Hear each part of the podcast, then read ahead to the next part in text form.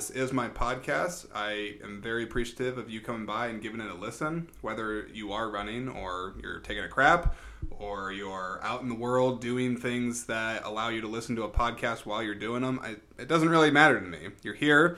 I'm happy about that. So thank you for that. Uh, if you have a moment, please go ahead and hit the follow button while you're here. Go ahead and share the podcast with your friends, family, or coworkers, or people in the street. I again, I don't care how the word gets out. Uh, If you're talking about it, that means something about the content in this is is working for you. So that's that's all that really matters. So end the plug. That's it. Um, how is everybody doing out there? It's been a minute since I have posted an episode. I got to admit, it's been about two weeks, and uh, coincidentally, uh, Bruce is back. So he, he must have enjoyed talking about the Batman before because he's back. We're going to talk about some sandworms, uh, specifically graboids from the movie Tremors. Uh, but Bruce, welcome back. Hey, thank you for having me again.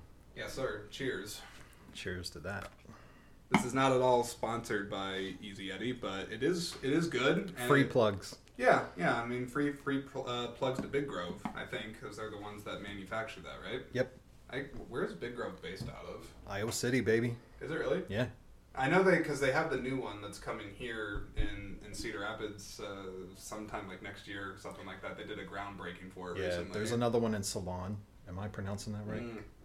Uh, Solon. Solon. I'm not native Solon. Iowan. Sorry. Not okay. native Iowan. I haven't heard anyone call it uh, uh, salon before. I'm, I'm thinking of like a hair salon. Yeah, true. like that. But Yeah.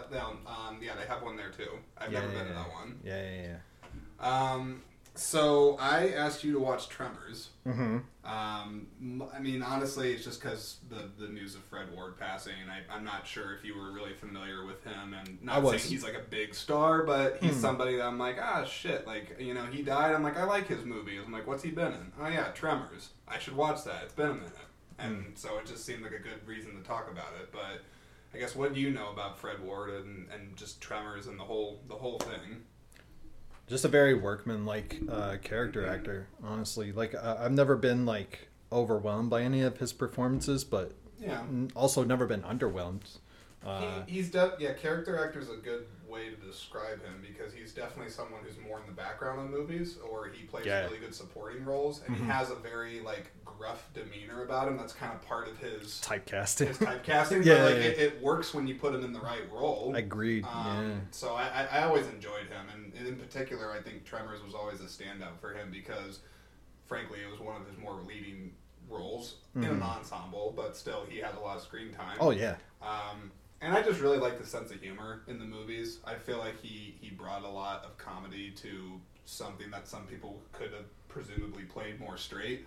Um, At least that was just my take on it. But I, I wanted to watch Tremors in honor of him. So I it sucks that he's gone, but I mean, he was 79. I, I don't know if they actually released his cause of death or anything. Not to my knowledge, no. Did you actually, not, not to be on the subject of death, because it's a bummer, but it's life. Um, did you see Vangelis died? Mm-mm. like the composer of Blade Runner and Chariots of Fire. No, I didn't. Yeah, they, they I think he died like two days ago, but they only like publicly announced it today, and that that bummed me out because I Blade Runner is one of my favorite movies. So it's Yeah, just, yeah, yeah. anyways, it's, it's a bummer. But so Tremors, I'm I'm assuming you've seen it before. I have not actually. Wait, what? Nope. Oh, Today okay, was my first. I'm actually kind of glad I had never seen it before because I Yeah, had you're gonna go no. into it with fresh eyes. Okay. Yeah, I had no nostalgia for it, right. so I'm kind of seeing it from like. I think anytime I've heard about the film, it's. It's very beloved, Yes. like as a B movie, like a Mhm. monster B movie. Yep. Uh, so it was nice to kind of go in and see it with fresh eyes. Like, what has it been? 30, Yeah. One I years. 1990, so 31, 32 years? yeah. So like, yeah, like actually seeing it for what it is and not what people attach to it. Because most people that I've spoken to about it saw it as a teenager, Right. and those movies either hold up or they don't. Yeah. Of course, what other options do you have? But like something like the Goonies for me doesn't necessarily hold up. Yeah, I've never been a big Goon- a big Goonies fan. Yeah. Not really. And I saw that when I was a kid, but like looking at it now, I'm like, ah, there's a lot of problems with this.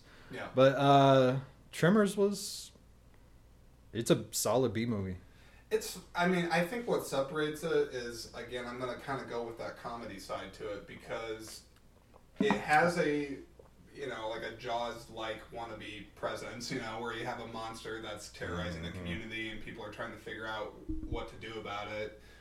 But I don't know. I mean, I, I feel like the way that the the cast reacts to things is a little bit more down the earth than some monster movies uh, typically are, and and and there is like some you know there, there's some actual like genuine smart ideas in the movie for like Yeah. oh like Yeah, they're problem that's like solving. very like it's it's clever how they problem solve or like how they figure out the different ways to um, either avoid you know the tremors by like going on the rocks and, and things like that the, the dynamite fishing for them and things so they, they come up with a lot of really interesting ways for the creature to you know to actually have it be like a, a, a you know a, what am I trying to say a, well a believable threat I guess Mhm. is what I'm trying to go for because like if I saw one of those I'd I'd probably do a lot of the things that they did in the movie. Yeah, they didn't yeah, do yeah, like yeah. follow a lot of the stupid, you know, horror movie. No, they were thoughtful throughout, and that held up from beginning to end. I would say. Yep.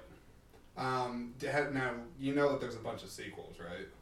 I just found out today. There's like, like, a lot. I think there's, I like, will know, never like on watch six or seven. I, I I will say this. So, the first one is the only one that has been released theatrically. You know, it's like the only one that made the theaters. so And made for TV. The Yes. rest, got it. Well, it's weird though because I, I actually always liked Tremors too. uh, Aftershocks. Was I, I watched that last night and I had no idea for years that that was a, a straight to video movie. Like I, I really Mm. didn't because I, I watched it on video, but I I, th- I always assumed it came out in theaters. Is there any reoccurring cast in that, or is it just? Yeah. So the so uh, blah blah blah. Fred Ward. He is the head of the second movie, but then after that he's gone. Uh, so the only recurring character is uh, Burt, the character Yeah, of yeah, Burt, yeah, uh, yeah. Michael Gross. Mhm. Um, he's the only one that's in every single one of them. Uh, but outside of that, no. They always wanted to get Kevin Bacon, I think, to come back because he had the most star power, but he just he never wanted to do it.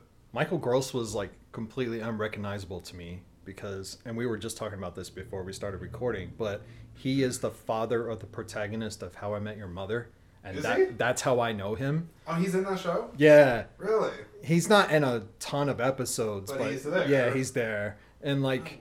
I know him for having like gray hair and like very lanky and tall, and, like, and then I saw him in this, and I was like, I recognize this guy. Who is that? And then it like came to me eventually. He's a very fun character. He's Yeah. almost like a, a cartoon character version of like an NRA lover. Like he's just obsessed with guns and the military and thinks the world's gonna come to an end. So he's like a doomsday guy. But he, he, he he's very campy in the role, but it's fun. I'm glad that for I know for half of the movie I was concerned that this was going to be a very pro gun movie, but I do feel like they're the butt of the joke. Yeah, I mean, like I, I think like they. He's purposely over the top with it, and like even like most of the town thinks that they're like you're ridiculous for all this Yeah, and they're the guns have limitations on how far they can solve the problem, which is Yeah. good. And I do like that even though he has all the guns and everything like that, it doesn't necessarily mean he's like the smartest person. Like he still is just like, you know, shoot the shit out of them, don't really think about it too much, Yeah, no yeah, yeah. strategy going into it. Um, so they, they definitely I think poke fun at, at the whole like gun lover thing in it. Uh-huh. Um, but I guess like tell me tell me more about like what you thought just as a first time person. I mean, like you're watching it. Did you you didn't know anything about the creatures or anything? So like were you? Well, I, I knew vaguely like what it was about, Right. and I must have seen like a clip or two at some point or a trailer. I'm I don't know, but uh, what I will okay, I don't love it, but I definitely don't hate it. Okay. Um, I think its strength is its screenplay. Yeah. I think it's very like, honestly, I would actually print the screenplay out and read it Mhm. as like a homework assignment to an extent because I think there was a point at minute 13 where I paused the movie and was like, okay, we have our inciting incident and and screenplays because I'm a screenwriting major and a film major, Mhm. double major. Like the first thing they tell you is like you need your inciting incident to happen in the first 10 pages. Now, why is that? It's just they want you to sort of paint by numbers at first before you get too creative. You need to learn like the basics of Okay. screenwriting. And it's just an industry standard that within the first 10 pages, the inciting incident needs to happen happen. What if, now? I don't mean to get too like nitpicky into the details, but like when you say inciting incident, is that just something that this is the main thing that's going to drive the plot It- forward right now? yeah. like the whole movie centered So around it? you Like- introduce your characters in the first 10 pages and now you need to introduce a problem for them to solve. sure, So that's the inciting incident. So things that are going to take the characters into a new direction. And then that happens literally Mm-hmm. Yeah. because they're trying to fucking leave town and get out of Perfection, Nevada. yeah, the time And- of fourteen people. yeah, yeah, yeah. Is that what the population I sign think, I says? think it says literally. I need to 14 go back and look at that. That's I don't funny. know if that's even possible for a town to be that small. No, but it's Yeah. funny. yeah, whatever. Uh, so they're trying to leave town, trying to leave town in the first 10 pages. And if you like, the industry standard is one page of a screenplay is one minute on screen. So I paused at the inciting incident and it was like, sure enough, it was at 13 minute mark exactly. So, and you got to, you know, factor in the, the, the establishing shots at first that don't really count on the screenplay. So like it, it was like beat by beat, like perfection of like, Mm-hmm. here's how you write a screenplay, which was a little bit distracting if you know that, because it was like, oh, they're going to do this thing now. Oh, they're going to do this thing now. But most people are not going to track that. So, yeah, like as far as the screenplay was concerned, that's the strength. And like everything they introduce, they resolve by the end. Like even the the girl that's pogo sticking around the town. Yeah. Did you notice the girl from Jurassic Park? Yeah, I noticed her. Yeah. Yeah, yeah, yeah. She looked very familiar. Yeah. Um, and this movie has shades of Jurassic Park, which Jurassic Park comes after, so I would give for sure. yeah. But um yeah, like beat by beat, like if you it's like Chekhov's gun, right? Like if you introduce something do you know what Chekhov's gun is? I do not. It's like a, it's a writer's thing, like where if, like if you're gonna introduce a gun into a screenplay or um, a, a play, Mm-hmm. You have to do something with the gun. You can't just introduce it because a gun is a big thing. Like it's important. Right. So you can't just have a gun show up. So we call it Chekhov's gun. Like that thing with the pogo stick, it comes into play at the end of the movie. Yeah. And everything that's introduced, even like certain lines of dialogue, and this is only my first time seeing it, so I'm Sure. sure if I see it again, I'll probably notice even more things. Mm-hmm. But like, there's certain like lines of dialogue, like Stampede story, that Mhm. comes up again later. Yep. Yeah, which is like the the conclusion of the movie. Do they? No, I don't know if this is the right term for this, but I've seen moments like that in other movies where something's referenced that the audience may assume for a moment that that's just like a throwaway comment, Mhm. but then it does play a part. Do they call that foreshadowing, or is that? Yeah, yeah, is that- yeah. I, I'm not sure if it's. Well, it's also called- like a comedian's trick. It's called recall as well. Okay. Like where you'll introduce. Dave Chappelle's really fucking good at yes, that. he is. so he'll bring up something that seems like innocuous, Mhm. and then like later he'll just throw a punchline, and you'll be like, "Oh shit!" Like Yeah, that. Yeah, yeah, yeah, yeah. that thing he Yeah, yeah, yeah. Yeah. So, so, like the pogo stick is the perfect example of that. Like here, where like that girl is a complete throwaway character, seemingly, Mhm. and like and then the pogo sticking is kind of weird, Yeah. but like, eh, but there's a purpose. Like it- Yeah. they lined it up and they knocked him down.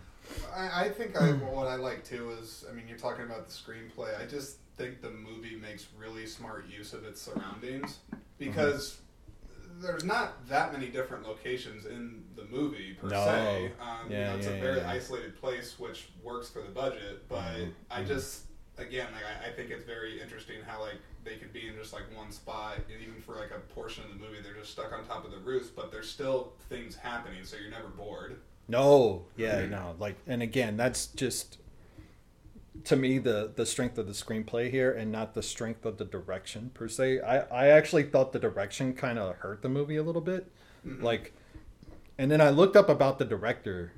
Forgive me, I don't have his name at the top of my head. Ron Underwood. I can Yep. No, you're right. You're right. That's it. Uh, so Ron Underwood, he's got like he's a workman director in TV, and he has been for years. So he kind of stopped making movies. this movie, and then the next year he made City Slickers in '91, and Oh, that's he made City Slickers too. yeah, which is similar. Yeah, yeah, Uh, sure. similar themes. Um, so like You know what I mean? Like he didn't have a long film career. Everything Mhm. else is in TV, doing episodes of like different shows that you all we all know, like The Good Fight, The Good Wife, and Sure, sure. Did the I'm trying to think was the screenwriter was that like because is I guess would you call this an original screenplay like at the time?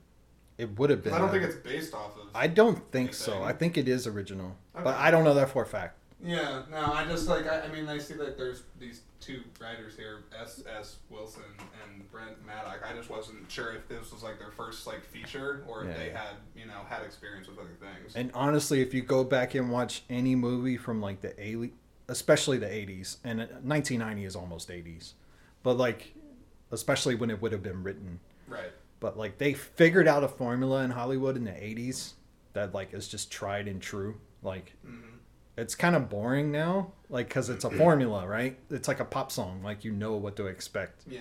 So like three and a half minutes, we're gonna have a chorus, a verse, a chorus, a verse, a chorus. Like it's that kind of thing in screenplays too, where it's like we and this is a tight ninety minutes, as I recall. Yeah, I think I mean the movie is like hour thirty four Yep. or something like that. Yeah, exactly. Um, and if you cut establishing shots, it's an hour and a half. Like Yeah. tight. So on screen on the page, it's probably ninety pages exactly, which is like that's a tight screenplay. Like if you write Yeah. ninety pages, that's boom, job done. Inciting incident, page ten, like act two, act three, like you know those breaks. So What did you What did you think of the special effects? so I actually looked it up. Apparently they use puppets.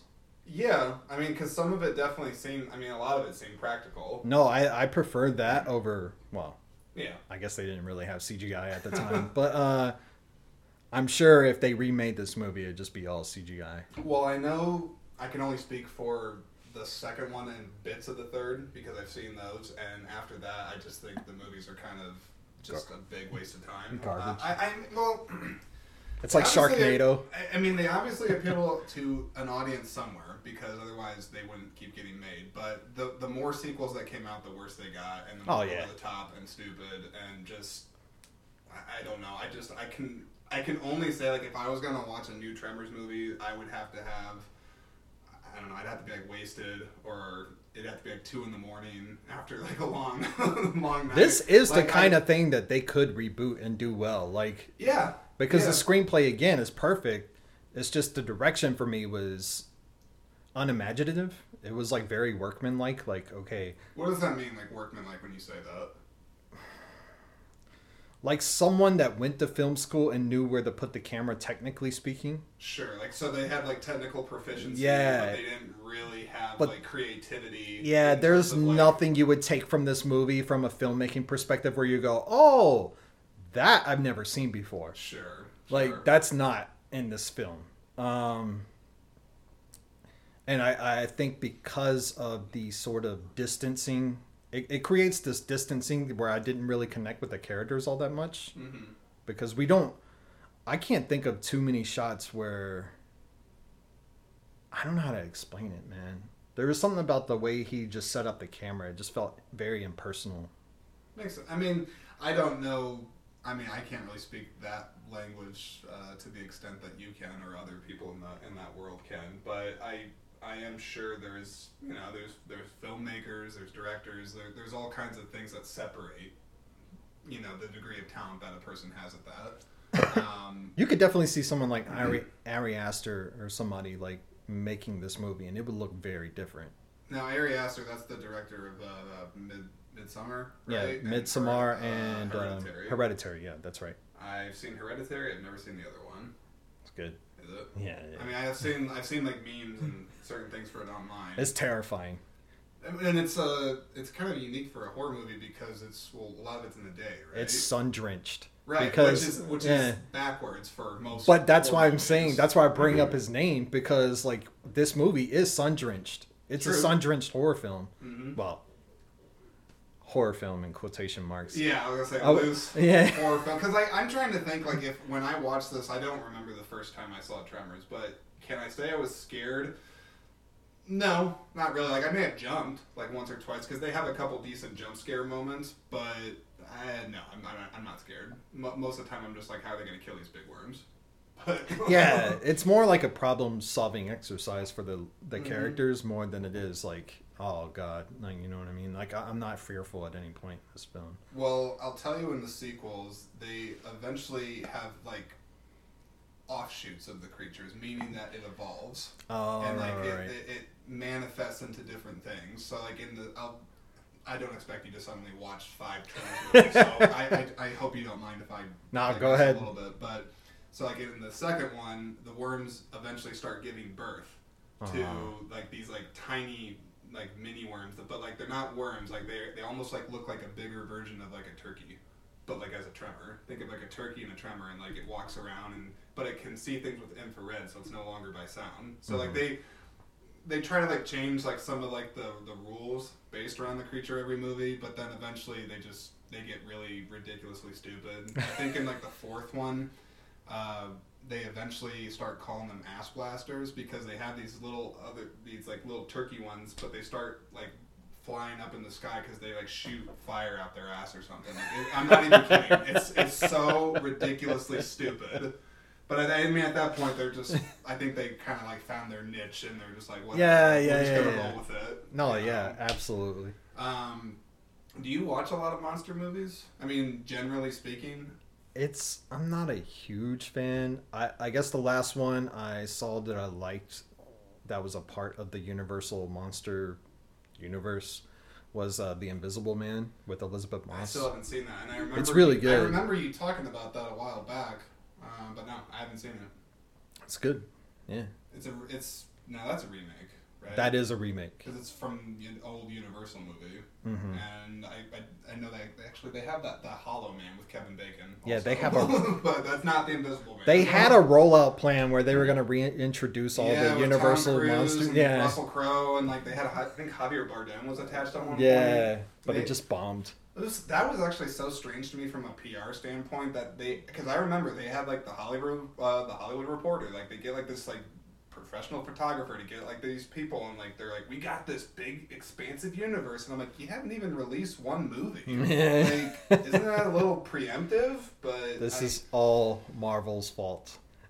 yeah, honestly probably it is because Marvel has like a big obviously successful track record with the expansive universe thing and I Mm-hmm. don't blame other movies uh, movie studios for trying to cash in on that not saying Yeah, it's right but if you're gonna I do get it- the- I get the incentive If you're gonna do it, you just need to make good movies. Like Marvel just made good films first, and then I don't know if they ever had a plan from the beginning, or I just feel like they did. I feel like when those movies, like you know, like when Iron Man first come out, you know, you have Sam Jackson pop up at the Yeah. end, but that's just kind of like a, a nugget. And even if it went nowhere, fans would still be like, "Oh, that was cool." They, Yeah, yeah, yeah, that yeah. there. That means like this could happen. little Like, Easter that's egg. nice, but it Yeah. didn't have anything to do with the rest of the overall story. yeah that I know of. No. I actually, I'm trying to think. Did you watch that new Mummy movie with Tom Cruise? Mm, No. I haven't seen it. I saw a really bad scene with Russell Crowe where he's like the Dr. Jekyll guy, and it's it's really it's not, it's not great. Um, but anyways, uh, so back to Tremors. So let me ask you: You're in this. Like, you have served before. hmm You could probably shoot one of these hmm worms. What would be your approach in, in, in killing one of these things? You know the rules, like assuming that you know, Mhm. like you're not just like discovering them for the first One thing I was surprised by is like no one, uh, maybe for good reason, no one like introduced chemical weapons into this situation. Okay, can you elaborate on chemical weapons a little bit? Uh, products you can find around the house that you can turn into. Well, didn't well Burt makes the bombs? He does, but that was uh that was just dynamite, right? I think so. Yeah. I, mean, I'm, I'm, I am no expert on this field. I'm I'm fairly certain it was just like standard like, you know, Bugs Bunny TNT like. That's a good way of looking at it. Yeah, yeah, yeah. Which did work a little bit. But I like the fact that the monsters like kind of figure out like they're Yes. they're flexible. like, okay, you introduced this new thing to me. Now I'm gonna introduce this new problem for you, and we just go back and forth and back and forth. Yeah. Yeah. But how, how would you do it? That's how you would chemicals. Well, that's a slippery slope, right? I, I would assume. Because now you're uh, introducing chemical warfare into your tiny little 14 population town. Like, that's not gonna end well. No, yeah, um, I actually I wasn't even thinking about the repercussions. Yeah. It's like, like you're just handling you're just handling it right then there on the spot. I don't know what I would do. I, I, I I've shot a gun only a handful of times in my life. Yeah. Uh, I've never really been very comfortable with guns myself. But I- clearly, like here, the guns really weren't the solution. No, no, they Yeah. actually weren't. I mean, the last one they, they get it just by playing to the to the surroundings and have it kill itself off of a cliff. Yeah, essentially, yeah. Yeah. Is a good message. Yeah. I don't know if that would like be a, like how you would do that for every single one. Like, No. Like, I don't think you could. The reason they were able to solve the problem ultimately is because they knew there were only three. That's true. So, like, according to the seismologist and her. It is coincident that they have a seismologist. Like, because I'm trying to think like if they didn't have this person there, like, what would they? I don't even know what they would do because like, she was like the, the science person that was able to you know expand on the science, but Yeah, because the knowledge that she gives, and again, this goes back to the strength of the screenplay, but the fact that she goes, there's three. Right. Like, that helps you strategize, right? Like, okay, For we, sure. we only have to kill three. Only. And, like, you know, like, they're able to problem solve knowing that, okay, the third one is the last one. It's like a video game where it's like, we got to kill the big monster at the end. Yeah. Like, you know what I mean? So, like, yeah. um, did you realize that Reba McEntire's in the movie? Yeah.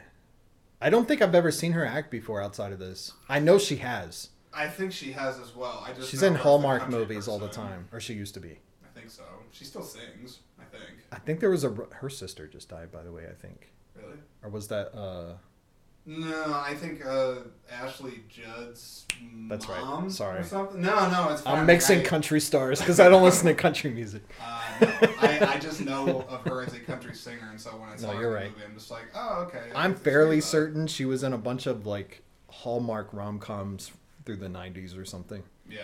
No, I, But no, I thought her performance was very like subtle.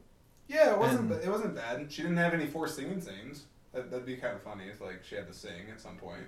Though I think maybe a song of hers is in the Yeah, credits, so I the- kinda- they- The they- credits are is a song of hers for sure.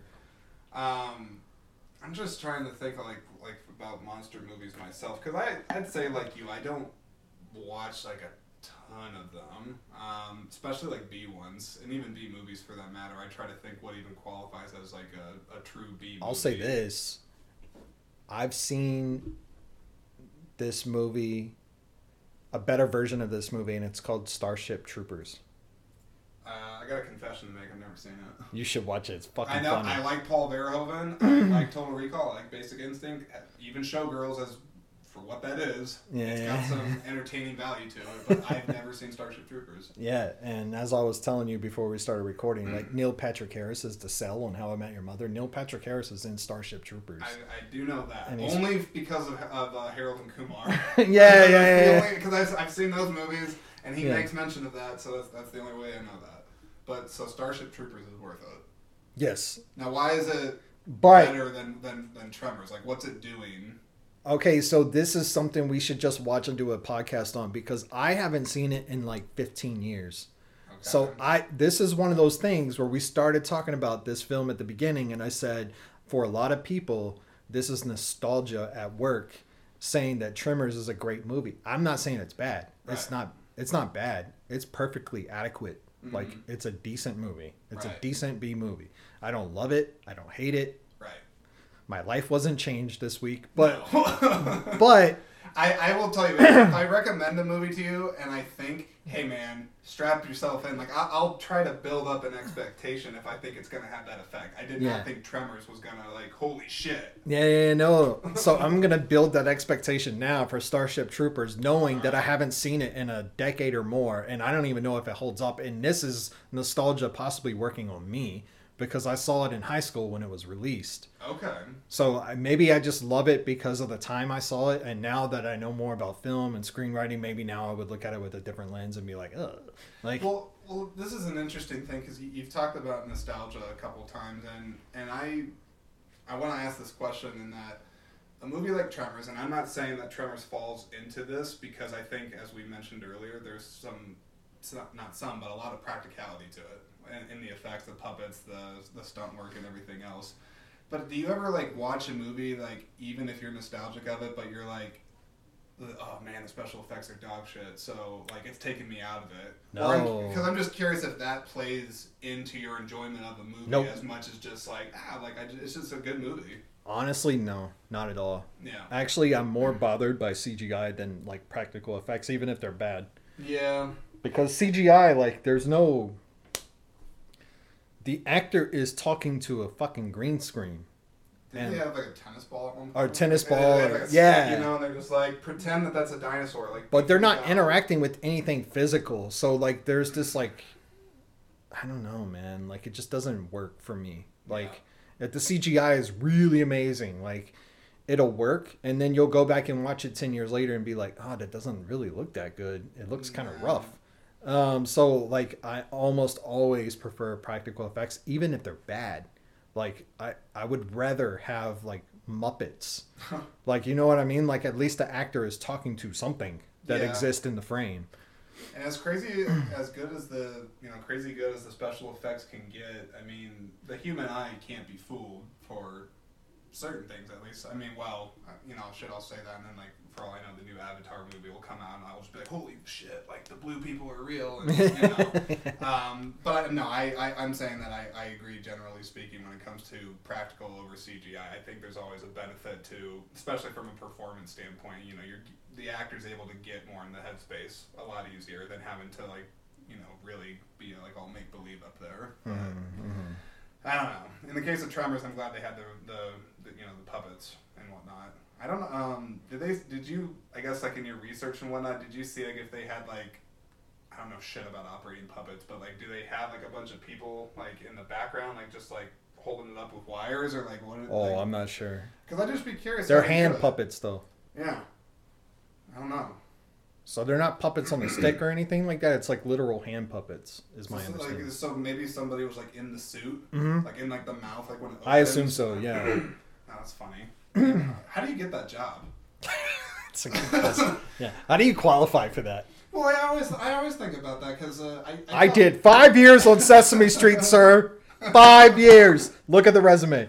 no, because I think it's a valid question because I, I always tell people a lot that one of the reasons I appreciate movies is because I know all the work that it gives people. And that there's Yeah. some, some movies potentially on the size, you know, you can employ thousands of people for like six months, a year, two years, Mm-hmm. depending on how big it is. And there's there's jobs people wouldn't even think of that happen on a movie set. Oh yeah, one hundred percent. So yeah, I am curious about what qualifications you have to have to be a, a puppet rig guy. I don't know. I don't know how you even get started in that. Like stage production? Like you're just I don't know. Maybe something in middle school. I wonder if they double up, like the people who designed it and built it, like also know how to use it and actually use it in the film. That would make more sense to me, maybe, Yeah, that's true.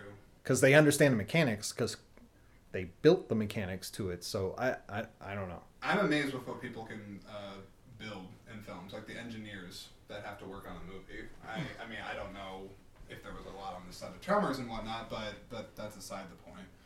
Um, so I'm, I'm trying to think what else what else do I have to say about Tremors. I guess Kevin Bacon. You could talk about him, I thought everyone was good in this film. except Kevin Bacon. I don't know. I wasn't really bothered by him. Like Yeah. he's fine. I like I. I've never been like a massive fan. Like I, I I'm like ah Kevin Bacon. Okay. He's fine. Yeah. like he's not great uh but he it's that uh i swear to god he just has a reputation because it's six degrees of kevin bacon. Like everyone's worked with this dude. Have you heard of this theory? No, no. Tell me.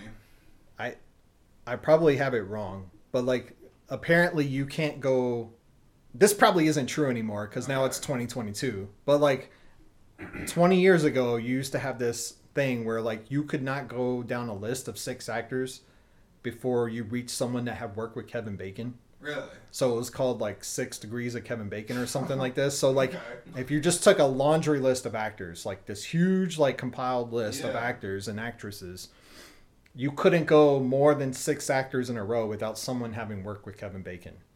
Hmm, shit. See, I, when you say that, I think of like actors that have worked with actors, that kind of thing. I just think of Samuel Jackson.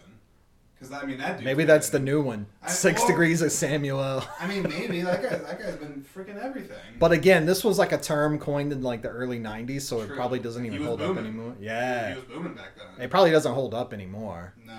Yeah, no. that would mean like a bunch of 20 year olds would work with Kevin Bacon. I, when's the last time Kevin Bacon was in anything? Mm, he transitioned to TV. I know for a while. Uh, like He's his- in like Blue Bloods or something. probably.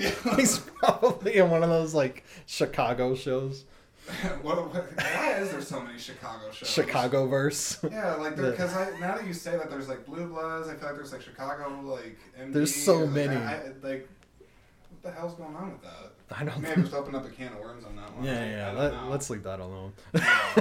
Is Tom Selleck in one of Tom those? I Selleck. feel like he's You pulled that name out of my head. I was literally about to say that. Yeah. But like Tom Selleck is like Chicago debonair. Like he's been in like all those Chicago. That's a guy that never really was able to quite break into movies. He always kind of feel like stayed in television. He Which was is- going to be Indiana Jones. I like I know that at one point.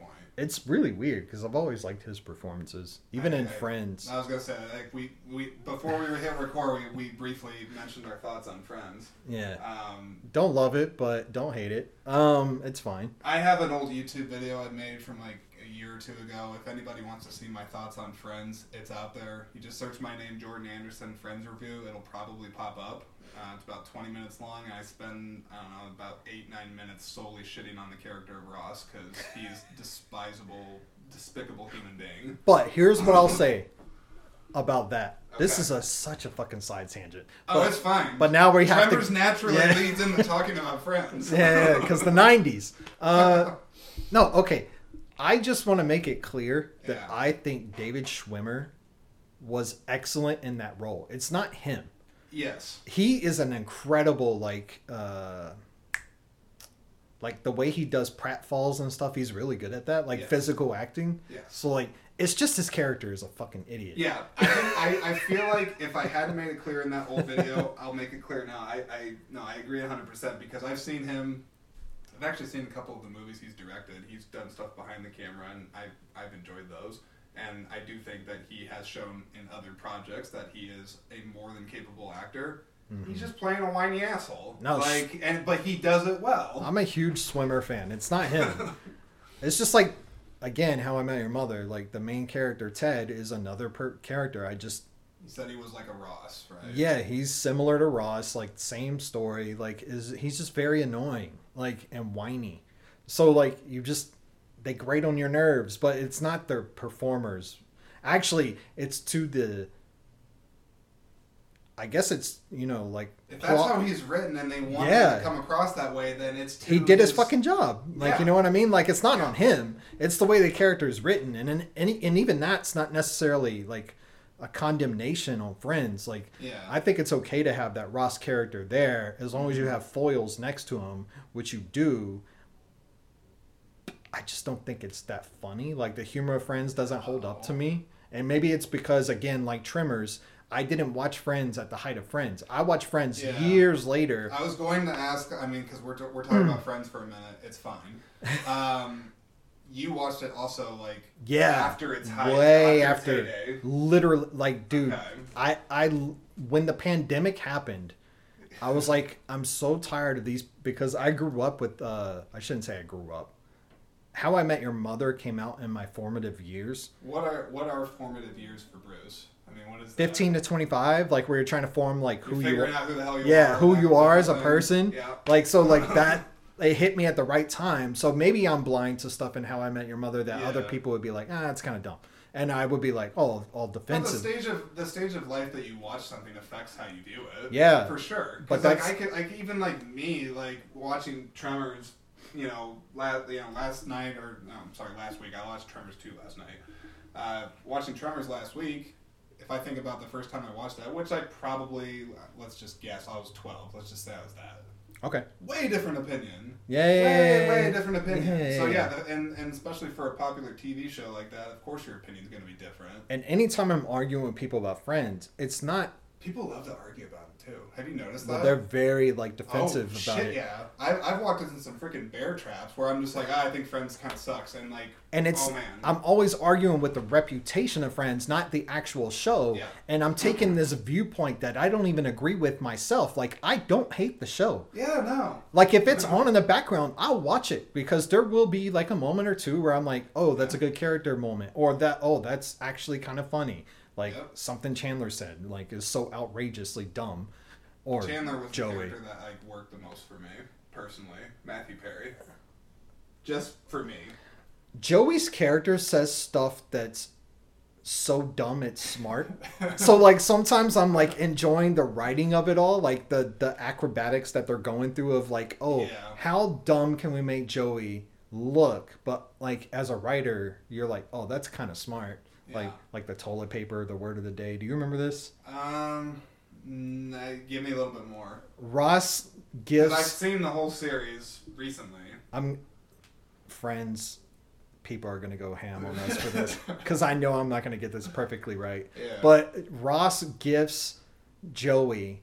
Joey gets this new role on a soap opera, Okay. and he moves out of Chandler's apartment and gets his own place Okay. and spends all this money he doesn't have. I remember this. He has like that dog. Yeah, yeah. dog. He has all the weird ceramic like animals and shit in the apartment. Yeah. And one of his housewarming gifts from Ross was a toilet paper with each sheet of toilet paper that you would rip off. It had a word of the day with the definition. Okay. So there's like a week or a couple of weeks in the show of Friends where he's like going around using words that he doesn't know how to use properly. So like that's clever. That's funny. Like you know what I mean? Like so there's some hits. Like Yeah. you know what I mean? Like it's not all. It's not all bad, but it's I, a TV show. If you throw enough shit at the wall, you'll get something right eventually. that's true. So like and I again, I think you could probably say the same thing about How I Met Your Mother. I'll let you watch it out of context because you're not going to have nostalgia for it. No. So like you're probably gonna tell me in like a few weeks how I Met Your Mother's really not that good. Like I don't know what the hell you're talking about, and I'm gonna get defensive like Friends people do. So I just I don't know. Like I, I I'm trying to think. Like there there's few things, Bruce, that I honestly like get like real defensive about if someone shits on it in front of me because a lot of entertainment subjective. Yeah, man, it's subjective. And I mean, now, I'm trying to think, how do I be clear about this? Because, like, let's say, because I, I, I mentioned earlier that, you know, Vangelis died and Blade Runner is one of my favorite movies. Okay. Mhm. Now, if someone were to shit on Blade Runner, I am probably going to get defensive, but it depends on how they're shitting on it. Because if they are just telling me that, well, the Edward James Olmos guy was dumb, like he was just like, what the hell was his purpose in the movie? I'd just be like, oh, like yeah, I mean, whatever, like, and, um, like that. But then like if there was something where like they're trying to shit on the work they did with the miniatures, or they thought that like something was dog shit with how the film was made, I'm like, are you kidding me? Like there's some cutting edge shit happening. Yeah, Like, yeah. I- well, I- also that's kind- context. yeah, it just it just kind of depends on the angle that somebody takes something with that. Uh huh. Yeah, um, yeah, yeah. I'm sure you've run into that before too. Oh yeah, one hundred percent. Um, now I will say, if someone like says, "Hey man, Tremors sucks," I'm not gonna defend it yet. no, I don't, I don't. I don't love it, man. I just I liked Fred Ward. I wanted to see a movie that he was in. I don't know that it sucks. Again, I don't want to be put in the position of like arguing points that I don't actually agree with. Like it's not great, but like I wouldn't say the screenplay is too well written for you to shit on the movie per se. But like, but I, I could see like a 20 year old who has no appreciation for like practical effects, like looking at this movie and be like, what the fuck is this? Like, well, yeah, dude, that's because computers weren't like you were born in a generation with social media. You don't understand that we used to not even have flip phones, and you probably don't even know what a flip phone is. Well, I, yeah, I even have like a I have a buddy of mine, and Yeah. uh, I won't say his name, but I have a buddy of mine that I, I like I roll my eyes so hard because he's he's younger, much younger than myself, but he like when he when we're talking about movies, he's like, well, when did it come out? If I if I recommend a movie, he always asks me when it came out, and I'll say I don't know, like 1997. He's like, oh, I can't watch that. That's an old movie. So it's freaking old. So I what does he think about Citizen Kane, like 1930? Oh no, it's like ancient, ancient. He, like they, they won't even give it a shot. And I'm not saying that every person is like that, but I do know there are younger people out there that if like the special effects suck or if it's not appealing to something that they're currently familiar with, they don't even bother going back. Man, They they're missing like- out on some classics. I would say, yeah, I would say so for sure. Jesus. I don't know. I mean, like, I, I think you gotta go back and watch some of the older stuff sometimes. I'm not saying like you gotta like relish in it and just be like a cinephile for movies of the '60s or something. You don't Yeah, yeah, do yeah. that, but I, if you're gonna have a full appreciation for film, I think you have to watch a lot of different Mhm. um, genres and, and a lot of different. Even just so you can understand the context. Yeah. Like, yeah, just understanding context for sure. Because I almost think, in a lot of ways, like when you're talking about popular, like populist films, I think today they're actually worse than they used to be. What would you say as an example? Now, and, let me just be clear too: is the definition of populist just something that is just the masses find it popular? Is that yeah, what like mass appeal, like made for like every yeah, yeah, yeah, very broad, like Yeah. broad jokes, broad appeal, like yeah, nothing too specific because we don't want to alienate people. Uh, Yeah. So yeah, the same thing with pop music, right? Yeah. Like there's there's a place for it for sure. Like I'm and I don't dislike it, all of it. Um, but populist films before, like you have a poster Rocky up there, like that I would consider that a populist film, even though it's kind of indie because it was made for low budget, I yeah. believe. Stallone almost didn't get cast in that one. Yeah, it's He even did like softcore porn for a minute. That's kind of we, we're not talking about that here, but But that movie's well written. Like a lot of the screenplays from like before, like they're very well written. Like, and I'll, I'll watch stuff that's populist now, and I'll be like, who fucking wrote this? Like, this is awful. Like, how did it even get? you gotta give me an example of a movie that you think falls under this category. I need to watch I more know I'm putting you on the populist. spot. I need to but- watch more populist films. I'm trying to. Oh, um. Well, shit. I'm trying to think of one now myself that would be kind of checking a list off for Okay, something. let's let's not talk about films. Let's talk about TV. Okay. So, what what's that Netflix show about suicide? Twelve Reasons Why. oh yeah, the 13 reasons why. 13 Reasons 12, Why. 13, I, something like that. Yeah, I've, I've never seen that. I watched one episode and I was just like, I don't know who wrote this shit, and like yeah. also like bad messaging, but like Well, I've heard this. Well, that shows I've heard is controversial, but I don't know all the reasons why. Other than It's that sort of pro-suicide. suicide with yeah, uh, uh, you know like using suicide as a way to get back at people that bullied you. Like, yeah. who's really hurting there? Like, you're the one. anyway. Yeah, like if you're the one doing that, I don't, I don't know. Yeah, no, but not Rinwell. You don't think? No, like, and there's so many like this. Like, I'll watch one episode of something and just never return to it because the writing's if the writing's bad. Did, you, oh, that's a good question. I, I'm sorry. I, I No, want you to you're good. continue, but when you're watching a TV show, do you got to get hooked on that first episode? Otherwise, you're like, nah, fuck it. Like you just you won't do it. I guess it depends on the reputation. Like, if Yeah.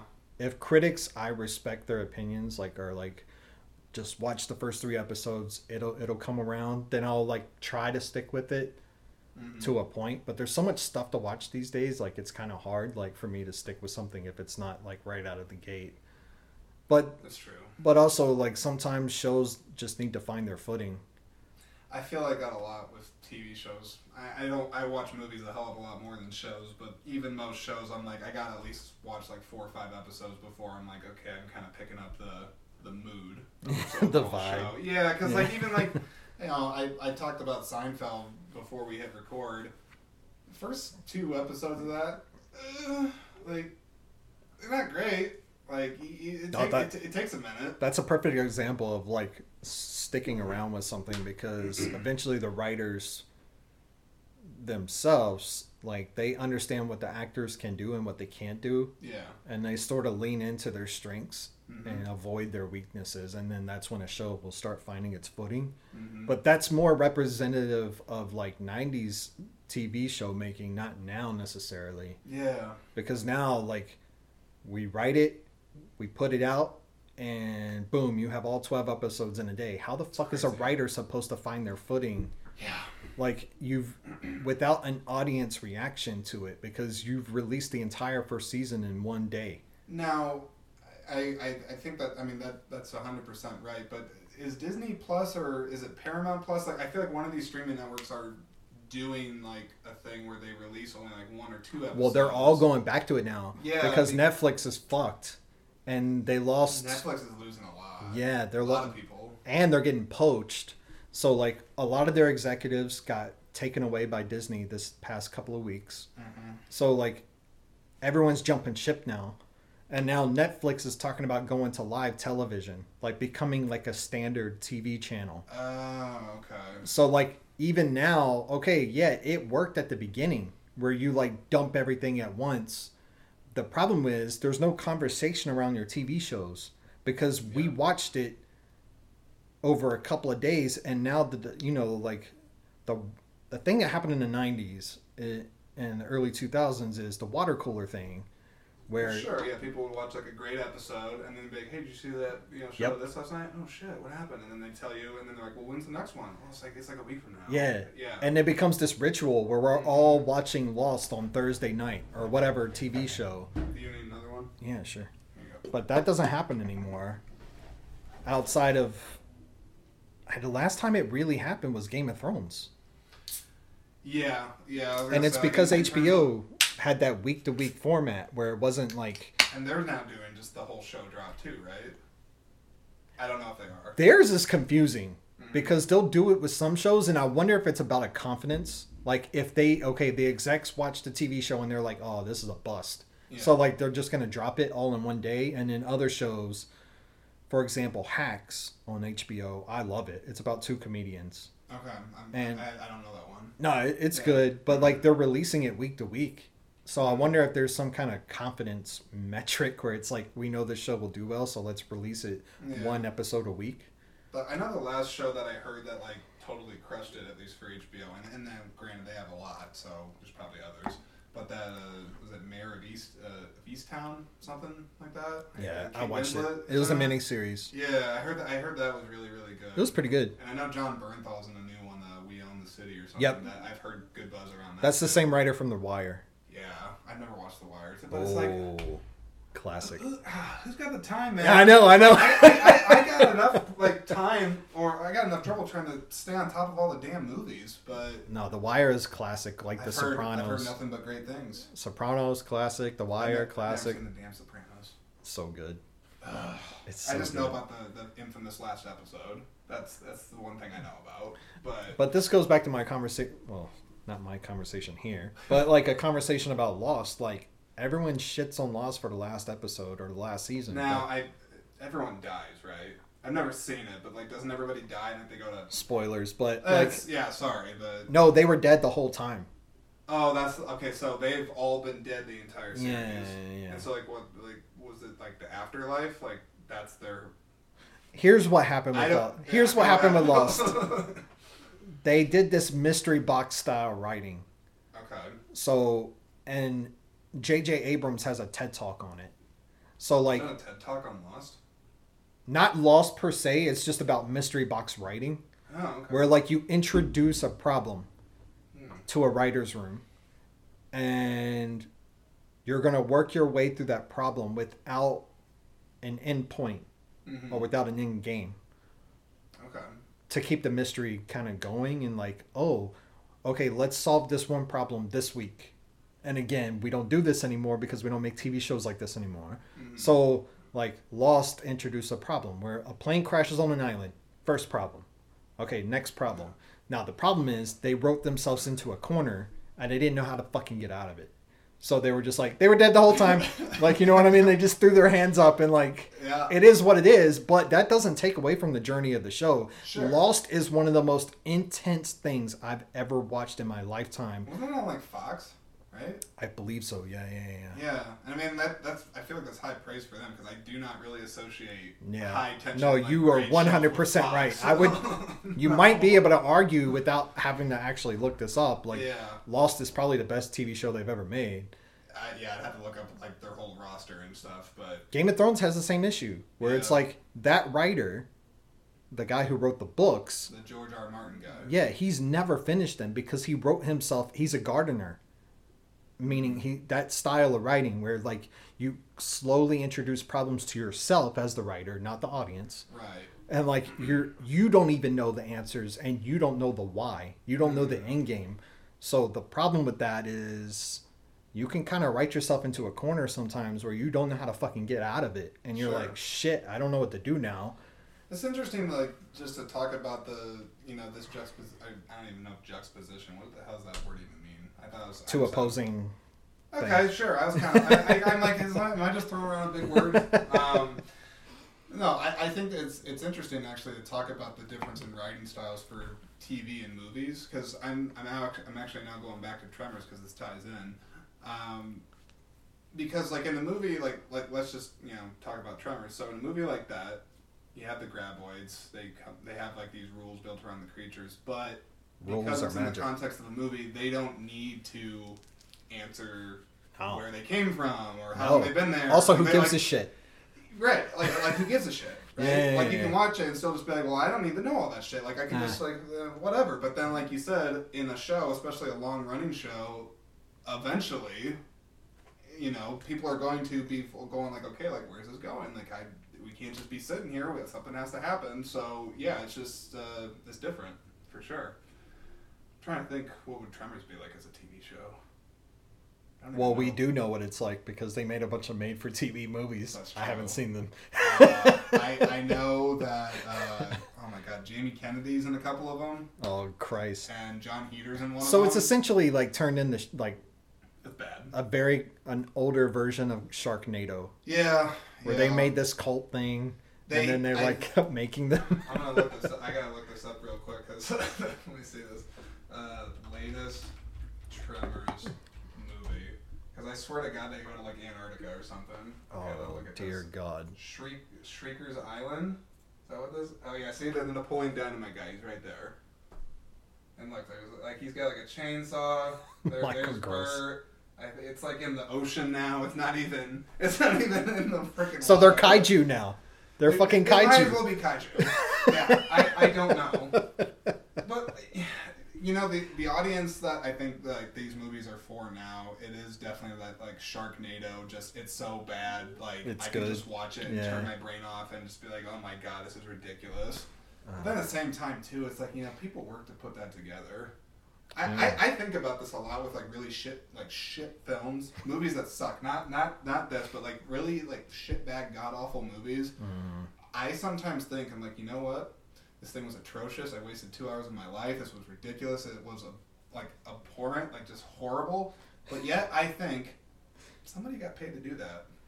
yeah, so- like, the pe- someone and not only invested that, a like, lot more someone than had to two hours. Someone and another person and another person. I'm like, how did that happen?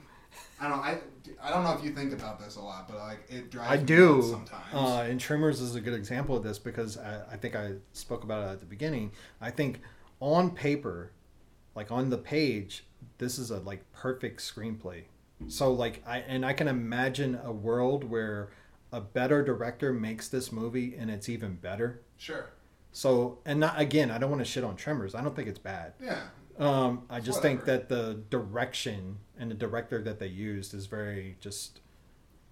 He knows. the motions. Yeah, he knows what to do, but not like why. Yeah. He doesn't have something to Yeah. say. yeah, yeah, yeah. Yeah. So he just knew where to point the camera and like how to do it. Like all the technical stuff is there. It's just like there's no creativity whatsoever. Yeah, Like- the actors are most of like the appeal to me at least for is like because they are enjoying the screenplay and Mhm. they have good chemistry with each other that help make it better for Mhm. sure. Because if they Mhm. weren't as likable people, I don't know if I'd really give a shit about them getting killed and that kind of thing.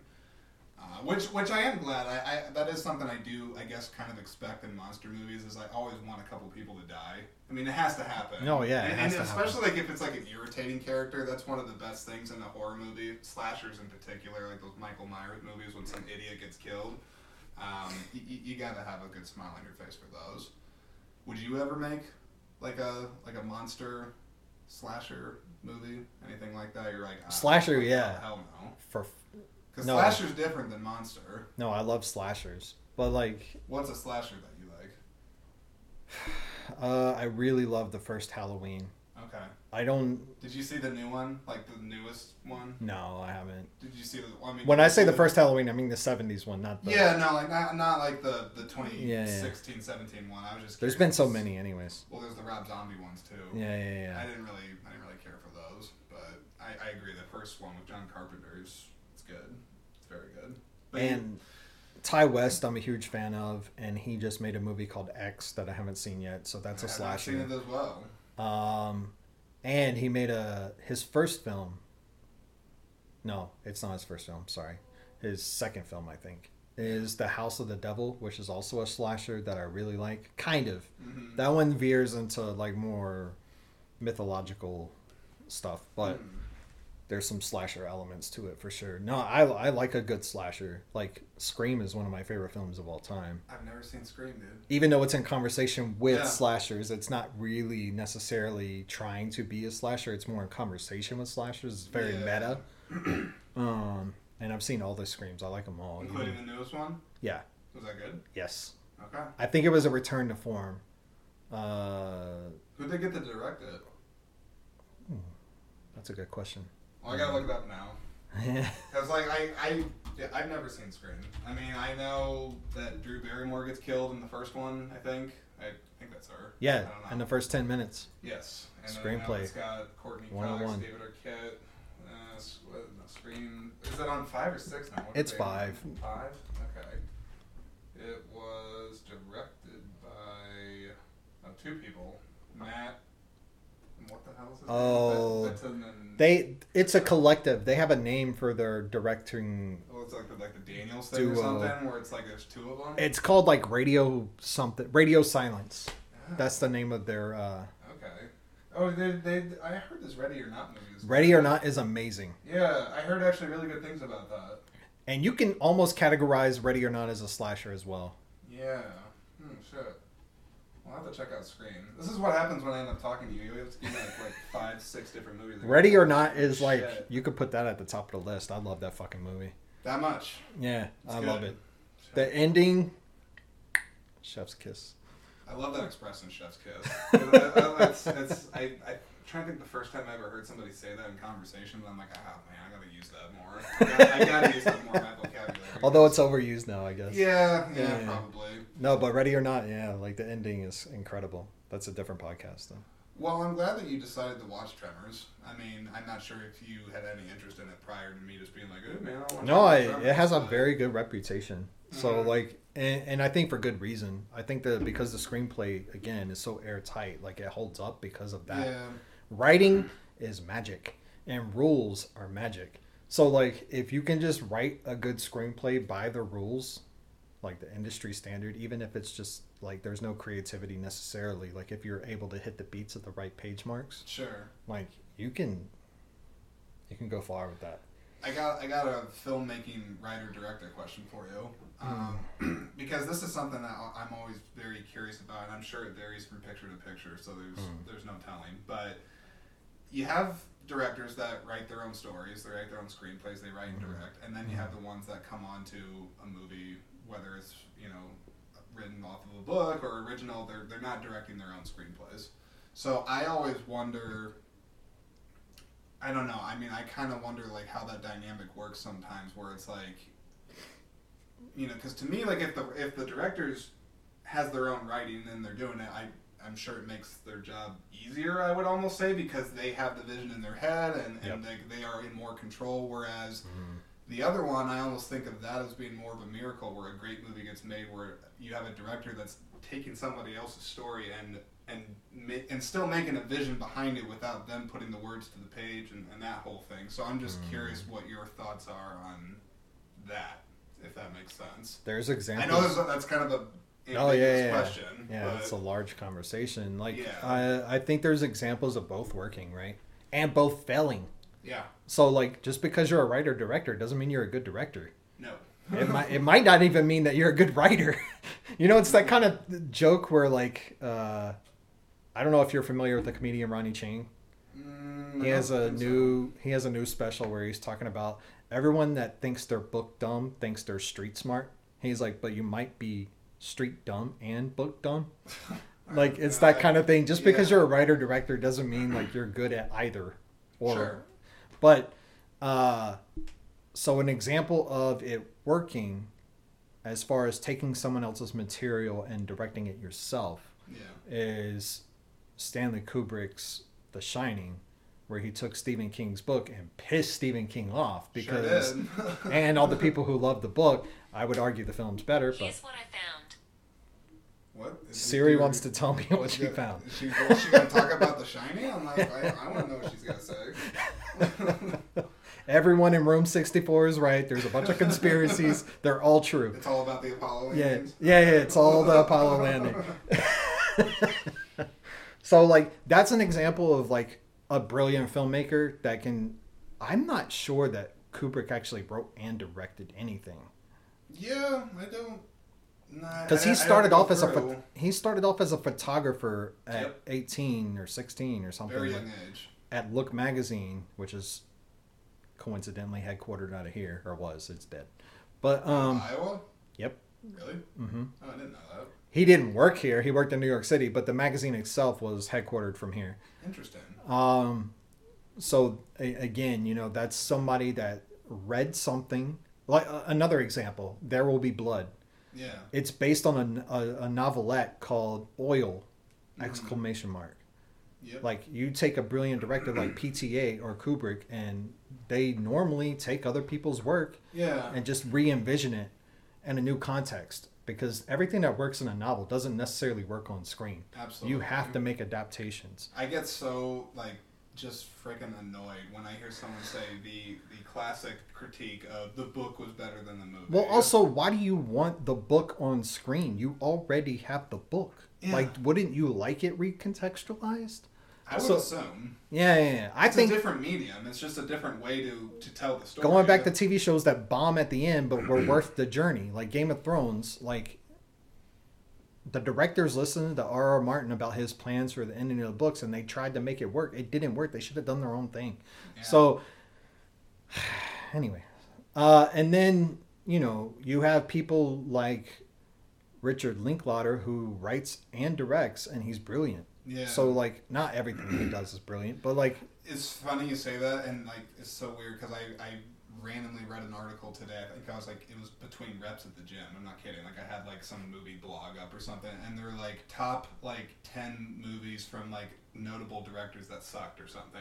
And Bad News Bears was on them from Richard Linklater. Like, and I'm like, oh fuck! I'm like, I forgot he did the remake of that. he did, And yeah. It wasn't that great. So I don't like, remember it, which is a bad thing, I guess. I, I don't know. Was it- Billy Bob? Billy Bob, yeah, that's right. That's all I remember about it. Yeah. No, I'm sorry. I'm sorry to derail you. No, but- you- but so point being, like, there's no rules, right? Like, it, it works Yeah. in one way and it works in another way and it fails in both ways. I'm just more interested, I guess, like in the dynamic of the writer and the director when they have to work together because I just imagine like some writers are so precious with their material. Well, fuck that.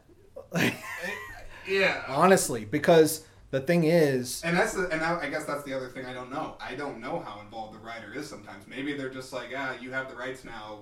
I'll be out here and just tell well, because we were already talking about it, the writer for Lost, the ultimate writer for the show, not J.J. Abrams, who only wrote and directed the first episode, I believe.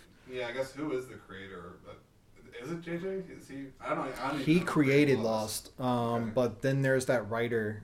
His name is not coming to me. I apologize. Uh, he's written other shows that were amazing too. Hmm. So like, he he was writing from a, an apartment in New York City, but it was being shot in Hawaii. So you can write whatever the fuck you want to write, Yeah. but there's one, there's budget constraints. Two, an actor can get sick in any given week. Three, you're working on an island with water and ocean tides and storms. Like you can say, hey, the characters here build a raft. Okay, now let's put that in reality on mm-hmm. screen. That's a different conversation. Yeah. So like the writer for Lost have has mentioned several times where he had to rewrite stuff and thank God he's not, you know, an egomaniac. Yeah. Like he just rewrote it. Like it's not a problem, dude. Mm-hmm. Whatever you guys do on set after I've written it is what you do on set. This is the first cog of the machine. The next cogs have to function on their own. Yeah. So again, like once the writers, you know, put his final pen stroke on a script, like that's it. It's not yours anymore. Otherwise, stick to novels because they get pu- even that. Yeah. You know, once they get to the publishing company, they're gonna make you make changes. Usually, unless you're Stephen King. Yeah, I'm pretty sure he just has a pass. And there's an argument to where that doesn't work either. So, like, you know what I mean? Like, I just think of uh, this might be low, pretty lowbrow humor, but Family Guy has an old sketch where they have Stephen King in with his publicist, and he's just like, okay, he's like, I, I got another story, and he's like, what is it? And he's like, uh, and Stephen King's pretending he has no ideas, and like he like grabs a lamp, and he's like, it, it's about a lamp. After a family. And the publicist is like just like so tired. He's just like, when can I have it? Fuck it. I don't, I don't care anymore. Because he has that kind of clout. So, I yeah, mean, that- that lamp killers. Uh, so, yeah, like, all these cogs, like, they all function on their own. Like, they, Yeah. they, you, you can write whatever you want, but that's pie in the sky. Like, There's got to be so much trust, or I mean, or, or at least an understanding of like what the what the ultimate goal is. I guess, and I guess that's why directors get the accolades that they do when a movie really works because you need people with strong vision and and work ethic to, to really drive that home. So, um, yeah, I, I always respect that. And yeah, I don't, I don't know if the Tremors the Tremors guy probably didn't do that. No. Or, I mean, like- he did a serviceable job. something I like to do with my own projects, like, and I can, I'm working on becoming a writer and director. Yep. So I do have a written script, but then I also have cards. Like in this scene, we want to accomplish this, and I give them to my actors. Mhm. And it's like they can go off script.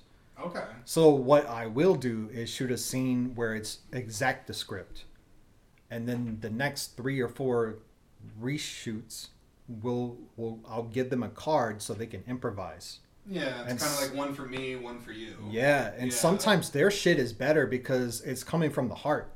Right. They sold that shit.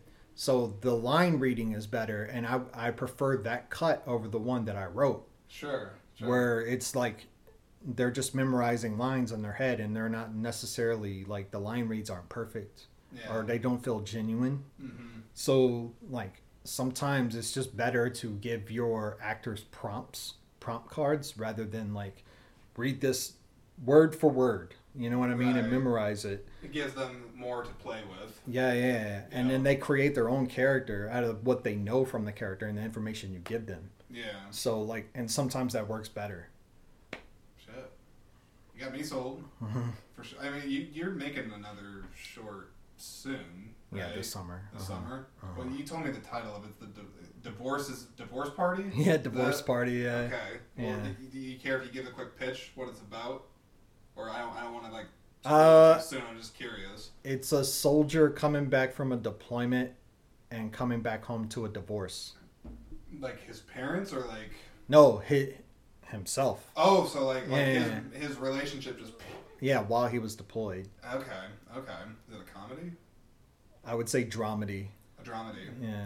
Those to me are always such a tightrope to walk. Oh yeah. Because like I, I mean like it's like I would argue that that's like one of my favorite genres in movies are the dramedies because Yeah. I, I love it when they can blend together. But goddamn, do I think it's difficult to pull off. Yeah, tonally, like yeah, like to keep the tone like without Yes, yeah. it's crazy.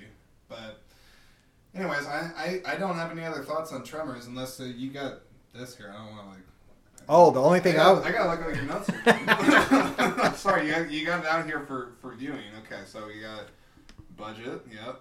It's PG thirteen. Is it PG thirteen? oh, that's one of the things I wanted to talk to you about about this film. Is it? Do you think it? Did, yeah, it was PG thirteen on release. Because there's some. Yeah. There's, there's like a couple dudes getting eaten. Like there- there's decapitation. I'm not even sure. talking about that. I'm talking about the language, It's true. especially in the '90s, because Yeah. oh my god, people are touchy about goddamn, I gotta talk about this one. goddamn, fucking, fucking, fuck. No, see, you, you got Kevin Bacon horned up. Are you talking about the part where it's like, you will be blonde? Like, you Yeah. Like he's, and Big like, breasted and legs that go on for days. Well, Yeah. like maybe they're like just playing the, the like the stereotype. Well, no, that like was the in, point. Like, they're in like bumfuck nowhere, so like, Yeah, there's no women. That was the point. Yeah, yeah, yeah. Which I did want to give credit to this movie for. Like. I thought Okay, one, the female character has agency and she's smart Yep. and she's not overly sexualized. Even the part where her pants are pulled off, True, but they didn't make it sexual. they did not like No. at all. Like Mm. So she was wearing granny panties. so like it was not sexed up or horned up. Like there's there's chemistry between the two leads, Yeah. but she's not e- exploited, in my opinion. hmm Um, another thing I this one's like a two hander. Yeah. Where in one way I want to give the movie credit for having minority characters that don't fit stereotypes per se Sure. or aren't mocked. Uh-huh. Um, Like which would like uh, I'm trying to think. the Asian actor that owns the convenience store. So that's a trope. yeah. Oh. Oh. Yeah. But at the same time, I didn't feel like there were any other tropes about Asian actors or characters. No, no. and there, there's even the one I feel bad because I don't even know the actor's name. Well, that's guy, that's why I said it's a two-hander because they don't Yeah. have agency and they're just throwaway characters. So like the Latinos as well. Yeah. There's no Latino stereotypes, and we're not mocking the character, but at the same time they're disposable. right. So like, but at, I think in 1990, that's kind of like you know, that's good, right? Like, there's. Yeah. Have you ever went back and watched movies like Breakfast at Tiffany's? Uh, well, I, it's been a long time since Mickey Rooney plays an A- Asian character, and it is so fucking racist, like over the top racist. It's almost like an SNL sketch. No, I mean I've I've heard the reputation for that. I actually uh, shit. Someone was I can't remember who it was I was talking to. I was talking with someone and they were having a similar conversation where they're talking about how there's certain movies where if you were to watch them today, you'd be like, oh my god, like there's like that's like offensive or blah blah blah. What is? Well, they told they, they told me they were offended by uh, uh, Sixteen Candles. That there was like some stuff in that movie that That's a was blind like, spot for me. I've I- never seen it. I don't know. I've seen Breakfast Club, and I think it's by the same director. Uh, yeah, yeah. Well, yeah, John Hughes. Yeah. Mhm. Yep, that's right. Um, but yeah, I, I, I mean, th- this is a whole. This is definitely a whole separate podcast, so I, I, I won't get into it too much. But I've heard some people like say the thing where it's like, okay, like you know, if it was made today and like they did that, that shit would be wrong. And I'm like, okay, sure, like I get it. But then I've heard some people also make the case where it's like, well, at the time that the movie was made, it wasn't wrong then. So just because I'm viewing it through a lens where it's wrong now, does that make it wrong then? Like, I don't know if you- that's you know actually. I don't even know if that's a valid point. Yeah, I don't think it is. I, I don't even think that that's true, anyways. Because I think the argument that the that the that that I've heard is that it's like a it's like a time capsule where it's like Mm-hmm. it's representative of the time, therefore it's not offensive, like Mm-hmm. that kind of thing. Uh, I can just say, generally speaking, I don't get too offended from movies. I can certainly recognize when if you're talking like Mickey Rooney Yeah. and and that, I'm sure I'd probably watch it and be like, what the Oh, hell? it is like, i- If it's as bad as you say, I, Yeah, I'm sure it, it was is- I had heard about it, and then I watched the film, and I was like, "This is fucking atrocious! Like, who allowed this? Like, it's like John Wayne playing Genghis Khan. yeah, It's bad. Yeah, yeah, yeah, yeah. Yeah. Same shit, dude. Like, and it's like I can't believe, especially when you look at the year of release, the '60s really wasn't that long ago. No, We knew of- better. Think about it, Like, we knew better then, and I didn't live in the '60s. I can't say for sure, but I'm no, but it, I mean, I'm gonna go out on a limb and say like that. There were plenty of people who watched that and was like, hmm, I don't feel comfortable with this. Like, what is this? someone did. yes. I mean, clearly, probably, probably more than one someone, but There's no way. Like, you know what I mean? Like, I don't. yeah. I don't know. Well, I, I guess I'm glad that Tremors didn't like piss anybody off on on, on the race on the race things, which I, I I don't know. You some people, I guess, to me, like it's not that hard to to make movies where you're not doing that, where like you're you're casting things appropriately or you're writing smartly and you're not Mhm. you know being disingenuous and shitting on race. Like that's not not good. So I, I, I don't know, but oh shit. I don't think I got anything else, man. No, that's it for me. Well, appreciate you coming here. Um, I, I, I don't think you're gonna ever watch the other Tremors movies No, conversation. I will I'm not. glad you made it through the first one. I will I will say the next time you come on, I, I think uh, I think you got to make the recommendation Yeah, for the yeah, next yeah. one because I, I, I threw this one to you, so it's only fair that I watch. Well, I think the perfect that- follow up to this is Starship Troopers because I want to see if it holds up. You did say that, and I have not seen it, so therefore that would be a logical next step. and actually, like, just re- I'm sorry, one very very last thing: is Paul Verhoeven still making movies? Is he alive? I think he is, I think so. but I don't think he's doing anything.